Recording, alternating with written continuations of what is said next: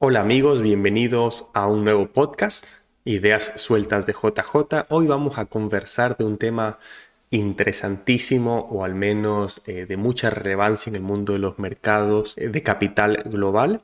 Un error de Citibank de alrededor de 900 millones de dólares. Voy a hacer una pausa para que entendamos la cantidad, la enormidad de esta cantidad.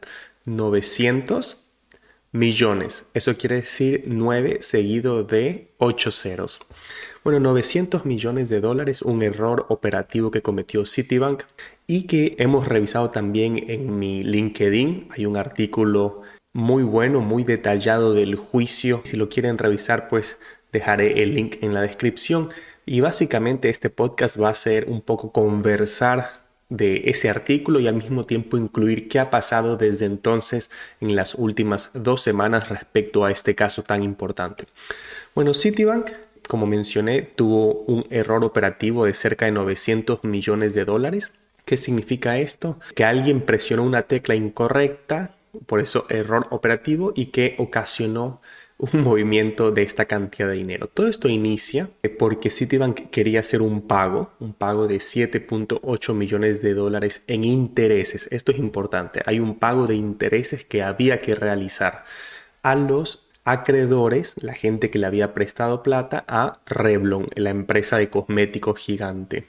Entonces, Citibank, como un banco originador de créditos, lo que hace es se pone en contacto con Revlon, le dice necesitas X cantidad de millones de dólares y como Citibank tampoco tiene tanta cantidad o no tiene el apetito de tener una exposición tan grande a Citibank, lo que hace Citibank es transformarse en el agente administrativo y consigue otros bancos más pequeños, otros fondos de inversión más pequeños que le presten pequeñas porciones para completar la cantidad que solicita Revlon. Y entonces esta es la historia del error operativo en el que 10 de estos acreedores, estos fondos más pequeños, se rehusan a devolver la plata que Citibank por error les pasó a ellos. Hasta ahora el impacto esperado son alrededor de 386 millones en provisiones por deudas incobrables y por los gastos legales que va a incurrir Citibank. Bueno, sin más preámbulo vamos a empezar la historia. Esto aquí inicia en el 2016 cuando Revlon, como decían los cosméticos, adquiere la empresa Elizabeth Arden para consolidar, tener una oferta de productos mucho más amplia. Y Citibank, como agente administrativo, le ayudó a levantar 1.800 millones de dólares para financiar esta adquisición. Entonces, naturalmente, en el 2016 las perspectivas económicas de muchas empresas eran muy diferentes.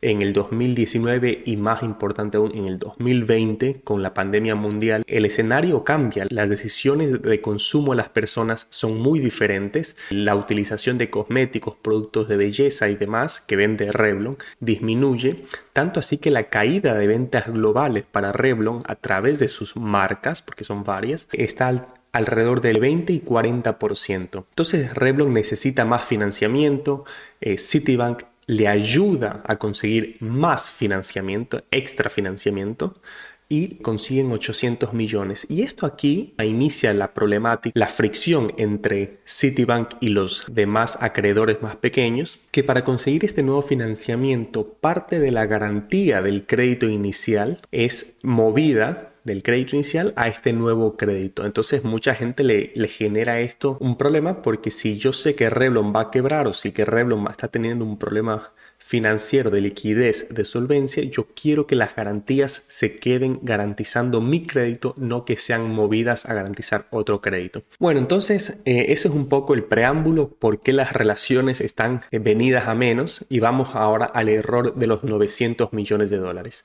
Bueno, entonces un pequeño grupo de acreedores de Revlon necesitaba hacer un movimiento administrativo dentro de las facilidades crediticias de Revlon. ¿Cuál es el problema? Que los, el, sistema de Citibank eh, tiene ciertas limitaciones y a pesar de que los que tenían que hacer este cambio eran cinco, el sistema de Citibank necesitaba que este cambio se hiciera a, a todos los acreedores, a 315 en total. Y entonces, para hacer este pequeño cambio en el pago de intereses, no solo había que hacer el pago de intereses, sino que había que hacer una ficción contable para pagar todo el crédito. Entonces, eh, el 11 de agosto del 2020, fíjense, esto es hace un poco menos de un año ya. Entonces, Citibank el 11 de agosto recibe los fondos para hacer el pago de intereses de Revlon y el equipo de Citibank recibe la instrucción de ejecutar el pago. Primera cosa, hacer el pago de intereses, cerca de 8 millones de dólares a todos los acreedores y luego los 900 millones de dólares ponerlos en una cuenta contable que se llama una cuenta wash, una cuenta contable de tal forma que el dinero nunca salga del banco. Entonces el problema es que el sistema tiene sus limitaciones, la interfaz no es amigable y había que seleccionar varias opciones para desactivar el pago hacia afuera del banco. El sistema que ellos utilizan, FlexCube, es un sistema que 99.9% de las transferencias que hace son dinero saliéndose. El default es que el dinero salga. Entonces, si yo quiero que el dinero se quede, tengo que desactivar las opciones por default e ingresar la cuenta Wash en este caso. Y ahí es donde justamente los personajes de esta historia cometen el error. En lugar de seleccionar todas las opciones, solo seleccionaron la que parecía ser la opción correcta. Y como todo esto son, unos, son procesos, como es mucho dinero, se llaman proceso de seis ojos en control. Son seis, seis ojos o tres personas que controlan que todo esté bien. Y la primera persona que es el que ingresa los datos, luego una segunda persona que revisa esos datos y hay una tercera persona que aprueba finalmente la transacción. Y en cada uno de los pasos las personas fueron confirmando o expresando que lo que creían que estaba haciendo era lo correcto, que estaban enviando el pago de intereses a los acreedores y el pago de capital, los 900 millones de dólares, estaba yéndose a la cuenta Wash. Y esto lo hicieron un equipo que está en India, el que ingresó los datos y el que los revisó, y luego fue aprobado por un equipo en Estados Unidos, en las oficinas de Citibank. Entre las 5 y las 6 de la tarde, todo este proceso se había completado. El sistema FlexCube lanza una última advertencia indicando que va a salir dinero del banco, pero recuerden que el pago de intereses es un pago que se iba a hacer de verdad, lo que ocasiona una confusión o eso es lo que minimiza la alerta, porque sabiendo que eso es verdad, no hay nada de qué preocuparse. Lo que no estaba claro es que la totalidad de los 900 millones estaba saliendo del banco. Al día siguiente automáticamente empieza la reconciliación de cuentas. El equipo de Citibank en India se da cuenta de que 900 millones de dólares estaban faltando y empieza a contactarse a todos los acreedores que han recibido los fondos de manera incorrecta. Y durante los siguientes días básicamente Citibank empieza a ponerse en contacto con cada uno de ellos y el tono de estos mensajes iba subiendo. Al inicio era por favor devolver los fondos pagados de manera incorrecta. Pero a medida que pasan los días, cuatro o cinco días después, ya empiezan a ser más explícitos. Los fondos fueron enviados por error, estamos, están legalmente obligados a devolverlos. Citibank está preparado para tomar acciones legales y se solicita a quienes recibieron esos fondos que está prohibido transferirlos o utilizarlos. La reacción que tuvieron los acreedores que recibieron este dinero fue variada. Muchos devolvieron el dinero y por eso es que a pesar de que el error fue 900 millones, Citibank realmente se queda conservando 504 millones de dólares que no le devolvieron. Y estas son, las, son los 10 fondos acreedores que decidieron irse a juicio con Citibank. Es interesante que dentro del, del juicio eh, están los comentarios de cada uno de los, de los acreedores, de los 10 acreedores, y al inicio, cuando ellos recibieron el dinero, muchos están como sorprendidos de haber recibido el pago, pero al mismo tiempo reconocen que el monto recibido machea al centavo de forma exacta con eh, el pago de intereses y el pago de capital. Pero a medida que va transcurriendo el, el día, Citibank empieza a mandar las notificaciones del error, los equipos legales, la alta gerencia empieza a involucrarse y el tono de estos mensajes internos va cambiando. Muchos dicen que no es claro de que Citibank haya hecho el pago y que estaba tratando de conservar los fondos. Entonces las instrucciones de la alta gerencia en cada uno de estos 10 fondos cambia rápidamente y en esencia les dicen tres cosas. Primero, no se devuelve ni un solo centavo a Citibank. Segundo, mover ese dinero, esos fondos, moverlos a una cuenta donde no pueda ser utilizado. Eso es un reconocimiento de que hay una potencial disputa legal. Y tercero, que se preparen para ir a juicio. El juicio y los argumentos que se emplean, si nosotros recibimos dinero en nuestra cuenta bancaria por equivocación, lo más probable es que eh, no podamos utilizarlo y que tengamos que devolverlo. Esto aquí es un poco de sentido común, se conoce como la doctrina de error de hecho. Básicamente, si ocurre un error hay que devolverlo, pero al mismo tiempo hay, una, hay un pequeño asterisco aquí por un tema muy puntual que es el dinero recibido por error. Es a gente a la que tú le debías dinero. No es cualquier persona, no es el caso en el que yo recibo un depósito por equivocación en mi cuenta bancaria. Es alguien que me debe dinero, me paga por equivocación a mi cuenta bancaria. En ese caso, aplica una regla que se llama eh, descargo por valor. Y esta regla lo que dice es que si el que recibe por equivocación los fondos no estaba al tanto de que esos fondos eran por error, entonces tiene el derecho a conservar dichos fondos. Esa es básicamente la regla. Y entonces empieza el juicio y empieza Citibank a argumentar por qué no puede, no puede aplicarse esta regla. El primer argumento es un argumento de, de equidad, de justicia, en el que Citibank dice que simplemente están abusando de ellos, están tomando ventaja, son, son unos acreedores oportunistas y que si la, y si la corte los deja ganar el juicio y conservar los fondos, la reputación de la ciudad de Nueva York, porque este es un juicio en Nueva York, entonces va a ser disminuida y eh, a nivel internacional pues va a ser una mancha negra. Y a pesar de que estos son argumentos muy atractivos, la corte simplemente lo rechaza estos argumentos desde el punto de vista de ellos, cuando existen procesos que tienen mucha seguridad, que no han sido seguidos, y un pago se envía, entonces las pérdidas que se generen de esta transferencia son al banco que lo origina. Y al mismo tiempo destaca que durante los últimos 30 años muchos bancos han hecho afirmaciones similares diciendo que Nueva York va a perder su estatus como centro de negocios cada vez que han enviado fondos por equivocación. Y sin embargo, pese a todo esto, Nueva York sigue siendo un centro de negocios globales. Bueno, y ahora sí entramos a los argumentos respecto a la regla de descargo por valor. El primer punto es que Citibank argumenta que para usar la regla, el dinero tiene que ser estar vencido, no solo que ser debido. ¿Cuál es la diferencia? Vencido es que el pago haya estado pendiente, o sea que dentro de la tabla de amortizaciones, Citibank o Revlon en este caso haya tenido que hacer el pago en lugar de simplemente que la deuda exista. Y lo que la Corte dice, el precedente judicial es muy claro, que la condición de deudor de buena fe es lo que genera tener el derecho a esta deuda, no el cronograma de pagos. Entonces está clarísimo, el primer argumento no procede.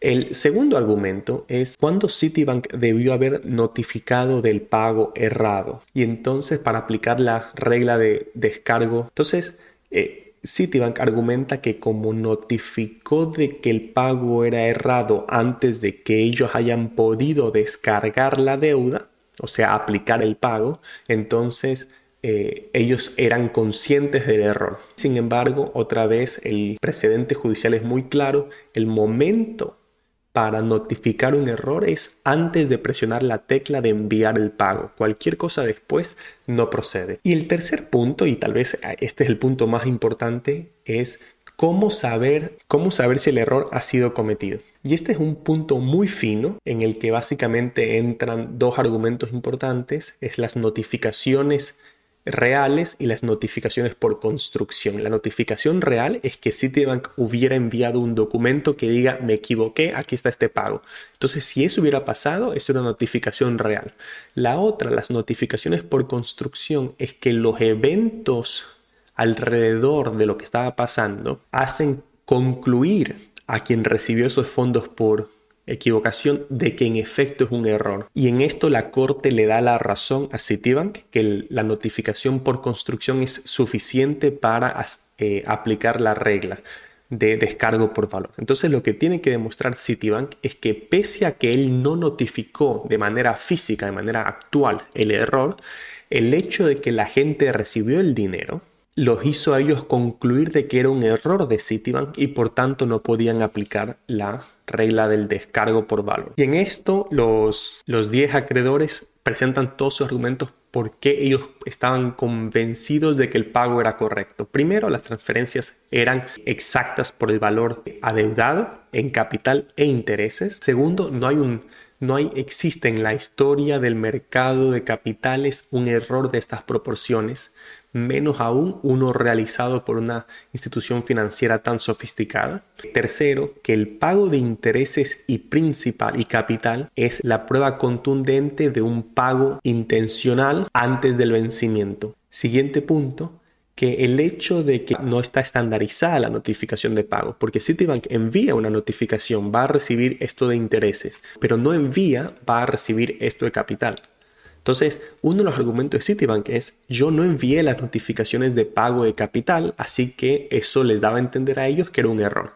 Pero lo que la Corte se da cuenta es que no existe un estándar dentro de notificaciones de pago. No hay claridad si a veces se recibe, a veces no se recibe. Y el hecho de que no, no esté estandarizado esto, le resta credibilidad al argumento de que se reciba o no se reciba notificaciones de pago, eh, el pago es correcto. Entonces se descarta ese argumento. Y, y una de las conclusiones, de hecho, es que debería estandarizarse que algún organismo de regulador, que algún organismo de defensa de los, de los bancos proponga un sistema para estandarizar las notificaciones de pagos. Siguiente punto, y este es otro muy interesante, es que en paralelo, mientras estaban recibiendo el dinero por equivocación el 11 de agosto, el 12 de agosto, muchos de estos 10 acreedores empiezan a demandar a Citibank en otro juicio por haber movido la garantía, lo que mencionábamos al inicio. Entonces, dentro del juicio, incluso ellos declaran de que Revlon es insolvente y no hay forma de que haga ningún pago.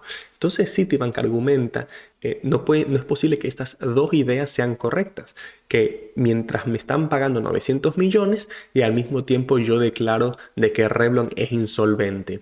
Y a pesar de que esto es verdad y la corte reconoce que esto los hace lucir muy incómodamente a los, los imputados, uno de los argumentos es que, los, que el dueño de Revlon es muy conocido por, por estas tácticas agresivas en el mundo financiero, entonces era muy posible que haya eh, logrado esto. Y al mismo tiempo, eh, una, muchas de las comunicaciones internas entre los defendidos es que eh, ellos creían que le estaban pagando a ellos puntualmente, no a los demás, justamente para manipular los votos de todos los acreedores, para decir, sabes que saquemos a, esta, a este grupo de acreedores, los saco del, les pago, los saco de la, de la operación crediticia y me quedo con estos que son más dóciles. Había mucha intuición de que podía ser una manipulación de los votos. Listo. Eh, y dentro de estas comunicaciones internas, eh, la, notable ausencia de referencias de errores, equivocaciones,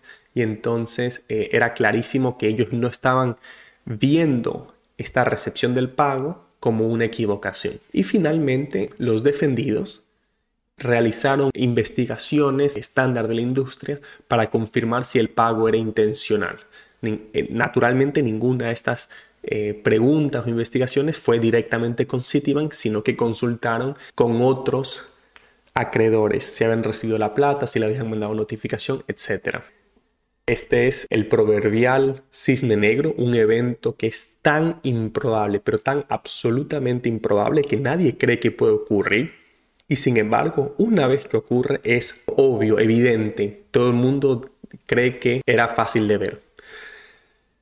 Entonces, con todo esto, la Corte invocó la regla del descargo por valor y permite que los defendidos se queden con los fondos que indiscutiblemente fueron transferidos por equivocación. Eh, muy interesante, este ha sido el caso. ¿Qué ha pasado desde entonces? Desde entonces, Citibank ya introdujo dentro de sus contratos cláusulas que justamente buscan evitar esta situación. Ya varios medios de especializados en finanzas de capitales están diciendo pues que hay unas nuevas cláusulas que están incluyendo. Esto es interesante porque en mi artículo concluía que la industria iba a cambiar y es impresionante ver qué tan rápido está cambiando. Naturalmente este es un error gigantesco, así que era esperable que este cambio sea rápido. Y al mismo tiempo entra el juego político. Citibank no solo está en la corte, sino que está cortando, excluyendo a estos defendidos